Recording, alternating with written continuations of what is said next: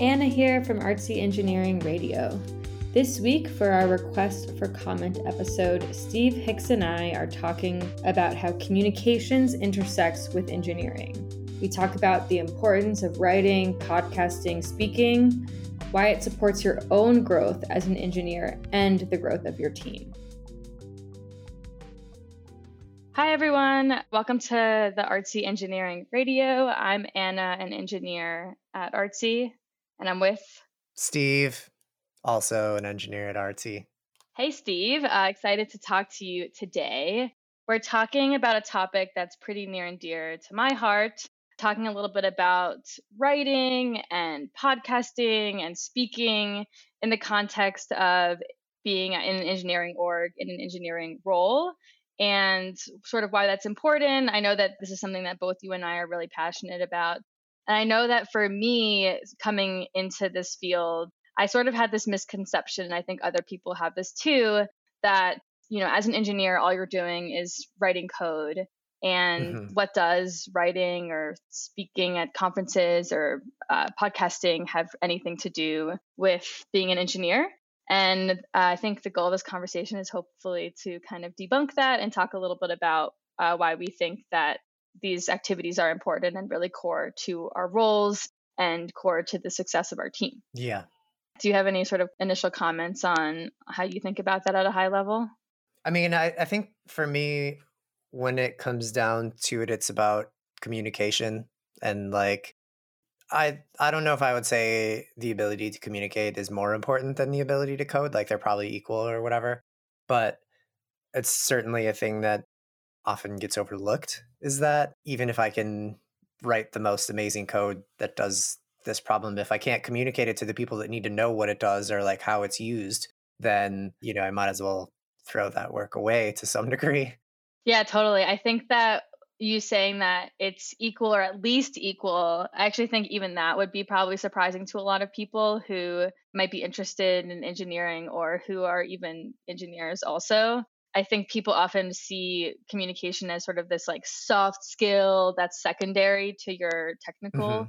abilities. But one of the biggest surprises for me transitioning into engineering has been how important the communication skills are to actually producing good work and getting work done and, and being successful in the role and being productive not just these this like nice to have that you know you can Definitely. kind of toss away um, and i should add that uh, i think i talked about this on on previous episodes of the pod but um, I transitioned from a communications role um, prior. I, I, was a senior communications manager at Artsy actually for almost four years before coming back the end of last year in an engineering role. So my core background and uh, my skill set prior to learning how to code was in communications, writing, talking, storytelling, that sort of thing. So it's been super rewarding to see those skills come into play. Because I think for a long time I was like, oh, I just have to kind of start over and leave those skills behind, and maybe they'll be helpful, but not necessarily core to the role. So it's definitely felt like learning to code has built on the skills I had before and all kind of come together in the role for sure. Yeah, and I remember when you when you started in engineering, I I just was really excited to have you join the team based on what I've seen you write. Like specifically, I was very happy that you you would come to the team and write for the Artsy Engineering blog because I think that um, you know the, that's a that's a thing that has existed for a long time and it's had its ups and downs, I guess. But like, I think it's really important for us to have that thing out there for people to read, just to um, showcase our work and and whatever else. So to have you join the team was just like, this is exactly who I want here right now. That's awesome. So yeah, I, I love to sort of double click on that a little bit around why the blog is important. And I think I know the blog has been around long before you or I joined the company yeah. and has gone through a lot of evolutions. But why do you think it's important for an engineering team at a company to have a blog? By the way, I also don't even I, that word always bothers me because it feels so dated. Blog, I, but I agree. we'll have to come up with a we'll have to come up with a better, more contemporary word. But but yeah, yeah. Why do you why do you think that it's important for companies to have that kind of presence? I can think of a couple of reasons. For starters, I think from a from a recruiting perspective, I remember when I first started interviewing at Artsy, it was nice to go look and see what are the kinds of problems that they're solving and honestly like what are the kinds of people I'm going to get to work with if I if I get this job. So I think it's an important uh, opportunity for a company to just reach out and and showcase that, showcase the, the the work. I also think it's from like a more perspective of helping others like this is a good opportunity for us to get out there and and and teach people stuff or share the problems that we're running into so that someone can solve their problem more quickly or let them know that you know they're not alone in the problems that they're trying to solve. So it's like this knowledge base that is out there for everyone outside of artsy but it's also a knowledge base for people inside of artsy which is also a huge benefit. I, I think that's something that you have talked about in the past that like this kind of we if we write an article about something that we dive deep into it's sure useful for people outside of artsy to read about the things that we're doing but it's also really helpful for someone inside of the company who runs into that problem a month later and doesn't really know how to deal with it like a, a google search turns up this knowledge base of of like something someone that's well doesn't sit next to them but like virtually sits next to them wrote a month ago and and now they have this ability to go talk to that person a little bit more in detail and know exactly what was going on or or maybe even the article covers everything that they need to know. I, I, there's an article that I think Anson wrote that I've gone back to at least five times about hooking up a debugger in VS Code. So so like that's great. That makes it easier for me to not have to commit that to memory. I can just go look it up every time I need to know it. Totally, totally. And I think the benefit too is if it's internal, you know that if you have other questions or things you you know want to follow up on, you can also ask Anson because he's yeah, totally. he actually wrote the post, which I love. I know that for me, it's funny. I didn't really think about our blog in that way mm-hmm. initially, and then Chris, uh, who's another engineer on the on our team here at Artsy, he encouraged me to write that post about the, mm-hmm. the Relay store. Relay's a library, a GraphQL library, and i think in the past had been a little more reluctant to write these technical posts. It's just i think the the types of blog posts and writing that i've done since transitioning into engineering are generally more about my experience as a woman in engineering or sort of topics that are a little bit more about interviewing or that sort of thing and not so much technical but I, something that Chris said to me around the very least do this so that we have this sort of recorded yeah, and totally. written down and it kind of took it kind of took the pressure off a little bit because i was like oh like if i just think about this as something for our team internally it felt a little bit like lowering the bar of you know how you know helpful it needs to be to the broader engineering community and that really resonated yep. with me and i think it's a it's actually like an idea that we've brought to the podcast too that we've talked about is let's produce something that that we find value in and that our team is going to you know be able to use and enjoy. Mm-hmm. and then you know if other people are into it too that's that's great. But I, I like sort of thinking about these these as tools for the, for our team. Yeah absolutely. And i love that phrase lowering the bar in the context of creating content producing content because it's definitely when you think about writing an article on a blog you can get wrapped up into a lot of details and context and all of this stuff that you could add and it takes a lot of time to write it and you know you might you might be trying to make one small point when you start that turns into like a 15 minute read because of all these other things that you think are important to bring to that conversation. But that has been a goal for me personally for the last i don't know six months or year is to just lower the bar for myself and just be like i don't it doesn't need to it doesn't need to tie in all the context for everybody. I just need to make the point that i wanted to make here and if that means i have like a three paragraph article that i'm writing then that's great. That's that's what i needed in this moment. Yeah the other thing that i've noticed with you that's sort of related is you are also uh, have been really good about working to build this habit of mm-hmm. writing that you know again i think that what gets in the way for me often and i don't really i honestly like don't actually write that much. And it's something that I'm still kind of like working on is to build a more consistent habit because ugh, like it feels like you just have to have the perfect idea and you have to be in the perfect headspace, be in the mood to be writing and to try to pr- mm-hmm. like put out the whole article in one sitting. And and I think that bar is really high to jump over. Yeah. And I think what you've helped to teach me and I'm still I'm still working on this but but I think you're you're really good at this is chunks, bite-sized chunks, do a little bit and just building that habit. And it could be you could write total crap in the like half hour you set aside. But if you're writing, then every week or whatever the cadence is, then you have it's just it's just gonna be better for your practice overall.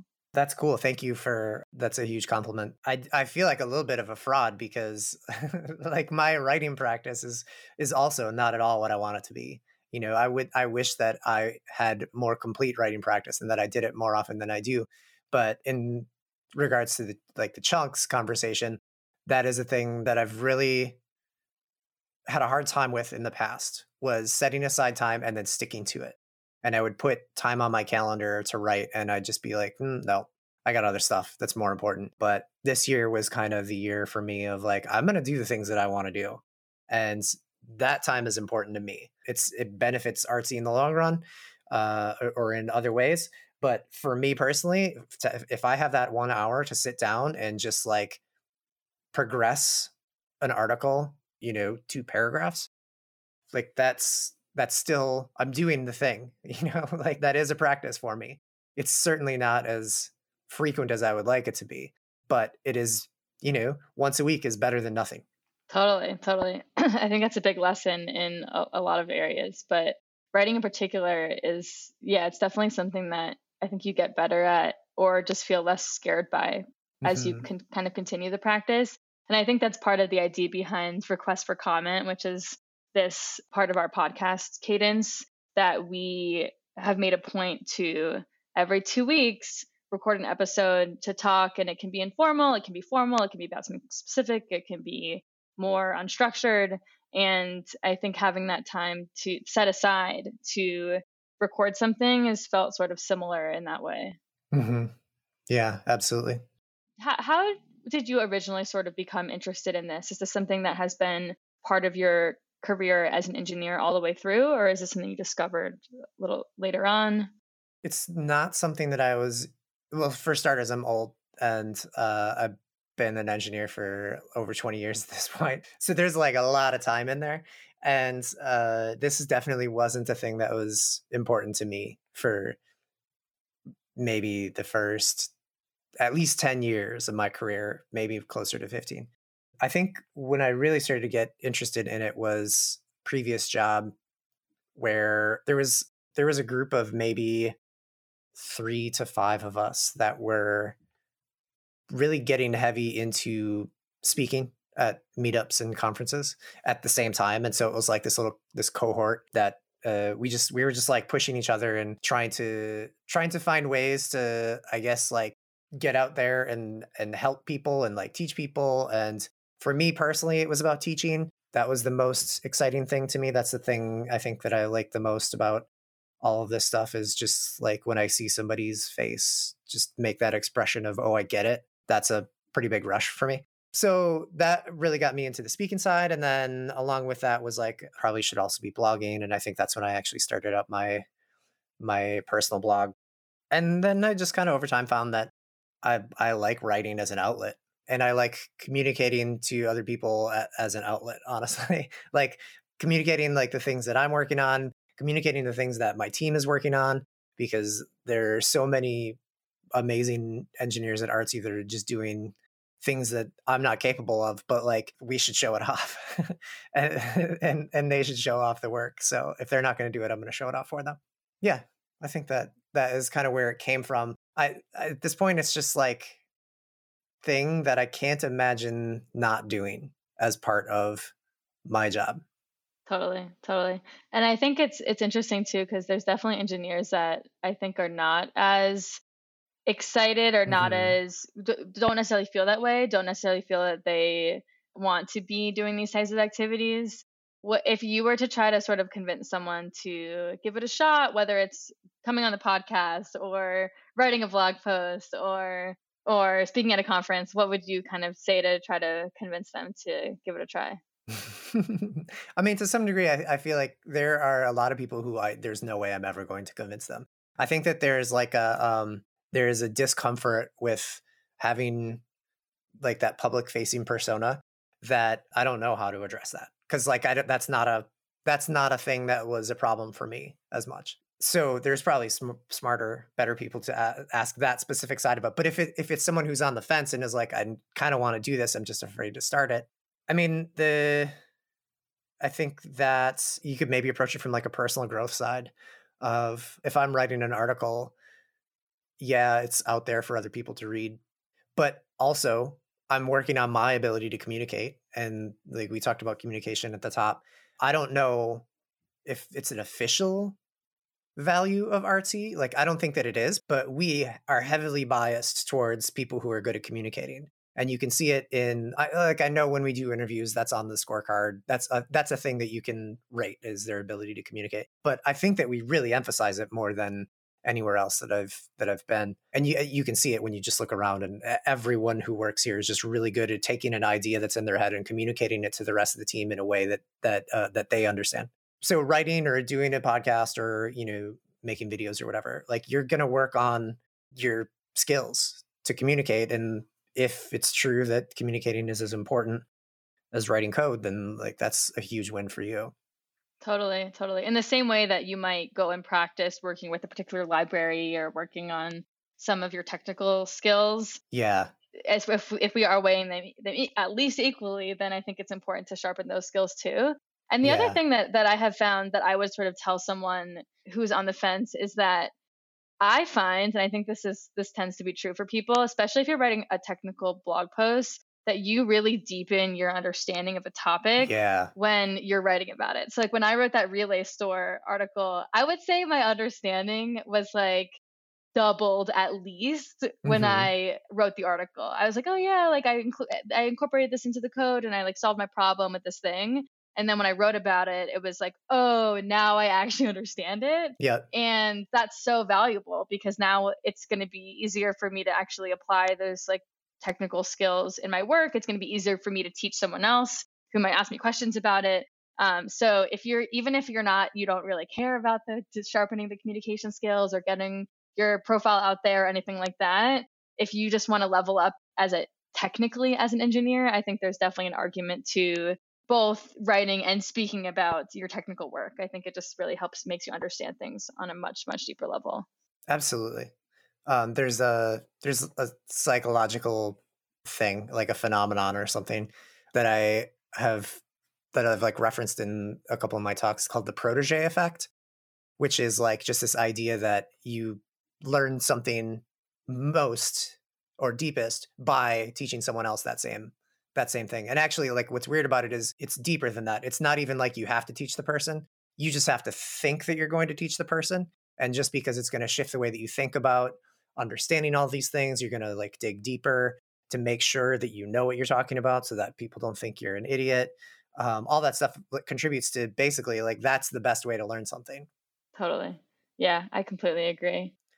What do you think that companies can do to be more supportive of people spending their time doing this? Like, what could Artsy or other companies do to I, th- I, think part of the mm-hmm. problem is a lot of people often feel like uh, these types of activities are maybe not core to achieving company goals, or there's pressure to, you know, work on product features and that sort of thing. Yeah, how do you think companies can uh, do more to support these types of efforts? Yeah, I think the first most important thing, like you said, is just recognition that this is a side of it that helps. It maybe doesn't contribute directly to the product team that you're on and like that's the that's the challenge that i personally face is like always trying to decide whether i have time whether i should be focused on my product work or like whether i can take a little bit of time and work on this other thing. But even though it's not directly contributing maybe to the um the product team it's contributing to artsy engineering like as a whole uh, the podcast every every it seems like just about every candidate we interview to work here it talks about or at least mentions that they've listened to the podcast um, and like that's a huge a huge way for us to kind of represent to them what does it, what's it like to work here and what are the people like that you're going to get to work with. So it's it's again more of that that hiring recruiting side where you see a lot of the payoff i think totally and i also think the the comment you made earlier about communication skills and leveling up and personal growth I mean, how many times could we have saved time? We've been talking about this on different sort of planning or projects if we were able to sort of communicate our ideas more clearly right. in a planning meeting, or if we had a really just like amazingly organized grooming session or retro and we actually could be more efficient as an organization if people leveled up in this area. Yep. So I also think for companies to recognize we value communication skills as much as we do technical skills. Like even just saying that I think would be really impactful. Yep. And I, like you said, I mean, I've start I just started interviewing candidates, and I basically like all my role in these interviews is like just to interview for those types of skills. Yeah. So it's it's definitely clear for me that like we value it in the recruiting process, but I think there's an opportunity to kind of like continue to communicate how important this is throughout the sort of onboarding and sort of development and growth of an engineer on the team um, and that these are ways to sharpen those skills and be, make you more impactful. I mean, I know that you you do a lot of sort of meeting facilitation, and I think that's something that you're extremely skilled at, and why I was excited for to, ha- to have you join the team because I think every team needs people who are particularly talented and skilled in those areas. Mm-hmm. And in my opinion, it's no accident that you're good at those things because you spend you know time working at it right so i think that's yeah that's that definitely like feels to me more, more tied to a you know bottom line productivity argument yeah it's it's like anything else where you have to get practice in in order to get better at something and i think that to your original question of what can companies do better i think that's what it is is like give people the freedom and the time to um to work on those things that they that maybe aren't directly contributing to the product team. Totally. Um, I agree.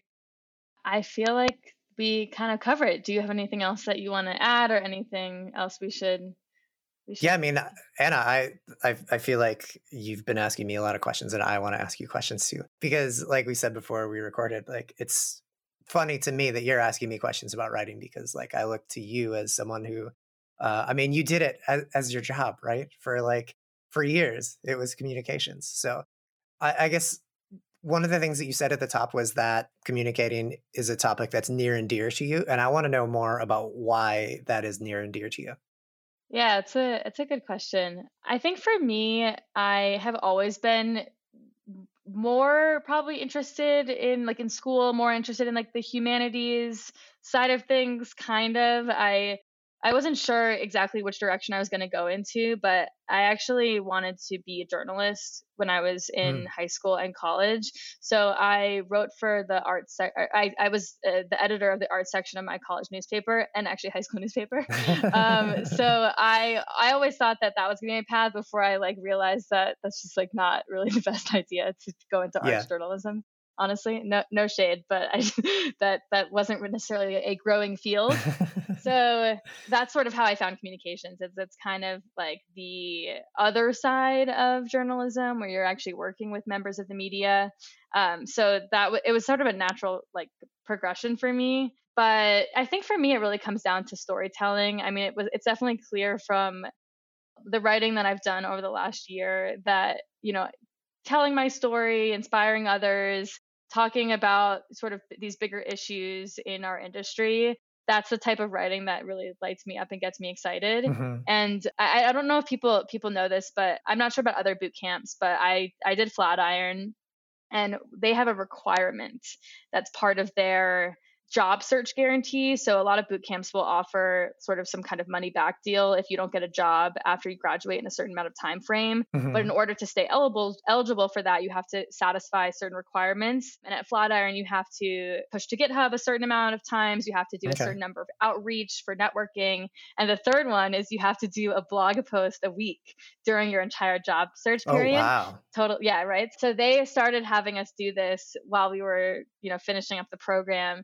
and at the time, like most other students were, you know, maybe doing something really technical that has like literally a paragraph and then like a code snippet and trying to sort of just get it over with and not necessarily like with the intent of really boosting their profile. I think the goal for Flatiron is, you know, for recruiting, it's I think shows a certain level of both like these communication skills, but also just commitment to the community and, and sharing ideas. Yeah. And that is supposed to help you get a job. But I was like, oh, sweet. Like, this is something that I really enjoy and I'm pretty good at. So I took that that requirement as an opportunity to kind of like start this practice a little bit mm-hmm. and i saw like a lot of because i think my posts were again they're they were never technical they were just always about sort of my experience and these mm-hmm. other types of ideas and i really did get a lot of you know traction and i got you know interesting companies reaching out to me telling me that they had read my blog post and they wanted to talk about this and this role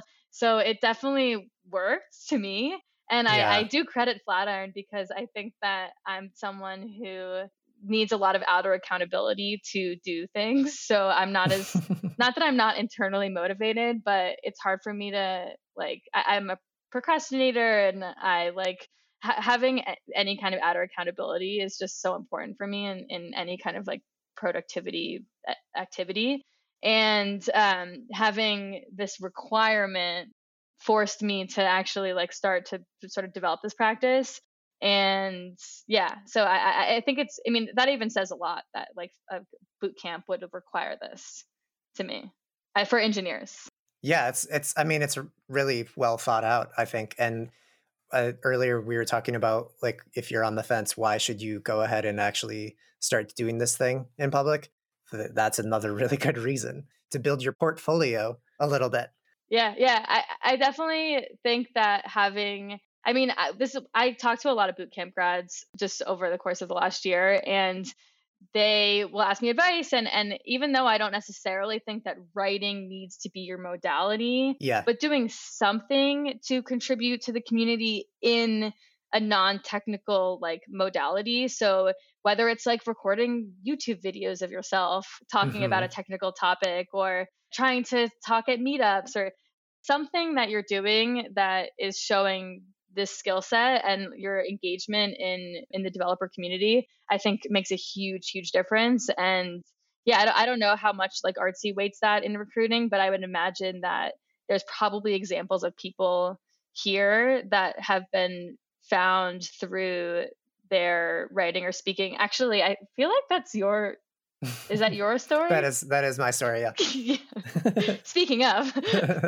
Yep exactly uh, I spoke at a conference that another artsy engineer, John, also another host of this podcast, attended, and um, I think I talked about React something, and um, he just like we really just hit it off and talked the next day or so constantly, like just hung out the whole rest of the conference, and in that time got to know each other and talked about like what what was important to us in regards to an engineering job and by the time i like went to go home i got a text from him that was like hey can i connect you with our cto to talk about a job at artsy?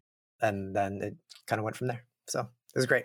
Yeah i love that i love that. I think that that both shows like yes it's a powerful way to find jobs and to network yeah. for an engineer, but it's also a powerful way to connect with pe- more like-minded people. Yeah. So it's not just any job, but you know, I want to work somewhere where, you know, I wrote a blog post about my experience transitioning from communications to engineering and my path taking computer science as a woman mm-hmm. in college and I want to work somewhere where that story resonates to leaders of an engineering yes, board. Absolutely. Where they they think that that is like oh wow like we want someone like that. Well i want someone who wants someone like that. Yes. So so yeah i, I think sharing your your ideas and your viewpoints can also help you not just connect with companies but connect with co- the right companies that share your values. Yeah for sure.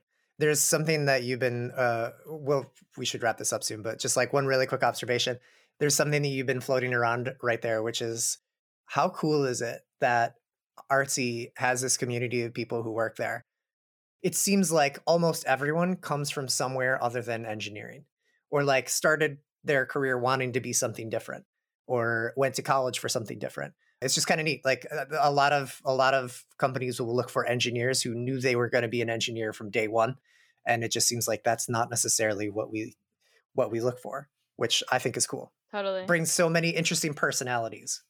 Definitely. It's one of my absolute favorite things about artsy and one of the big reasons why i wanted to come back is that particularly in like creative areas and in these i hate using this word again but like softer skills and things mm-hmm. like that i think artsy because probably of the nature of the industry that we're working in it i mean i think for some yes and for some no but i talked to a lot of engineers on the team that they were interested in working for artsy because they love art and they love culture and they love music and we have quite a few like musicians and artists mm-hmm. that are engineers on the team and i always felt like oh like those are my people like that's you know. Actually I, I, actually think that we i've been thinking about we could do a really fun podcast episode on people's creative practice and engineering and how those kind of come together. I know that we did an episode with eve essex who yep. is a former engineer on our team who does the theme music for our podcast. You interviewed her and she talked about her creative practice and how that fits into her engineering career and I was like, yes, like this is these are my people. so yeah, it's definitely one of my favorite things about working here. So yeah, I think we're I think we're about time, but this has been so fun to get to talk to you about this. I know this is a topic, like I said at the beginning, that both you and I are really passionate about. And it's been helpful and insightful to flesh this out and actually have devoted time to to talk it through with you. Yeah, thank you. This has been great. I know we said that we were going to try to do this in like 20 minutes, but here, like, I feel like we could go an hour. So Absolutely. Absolutely. All right. Thank you, everyone. Thanks, Anna. That's a wrap on our request for comment episode. Thanks to Steve Hicks and the entire Artsy Engineering Radio team, as well as Asia Simpson, who produced this episode. The theme music at the beginning and end of this episode is by Eve Essex, who you can find on Spotify.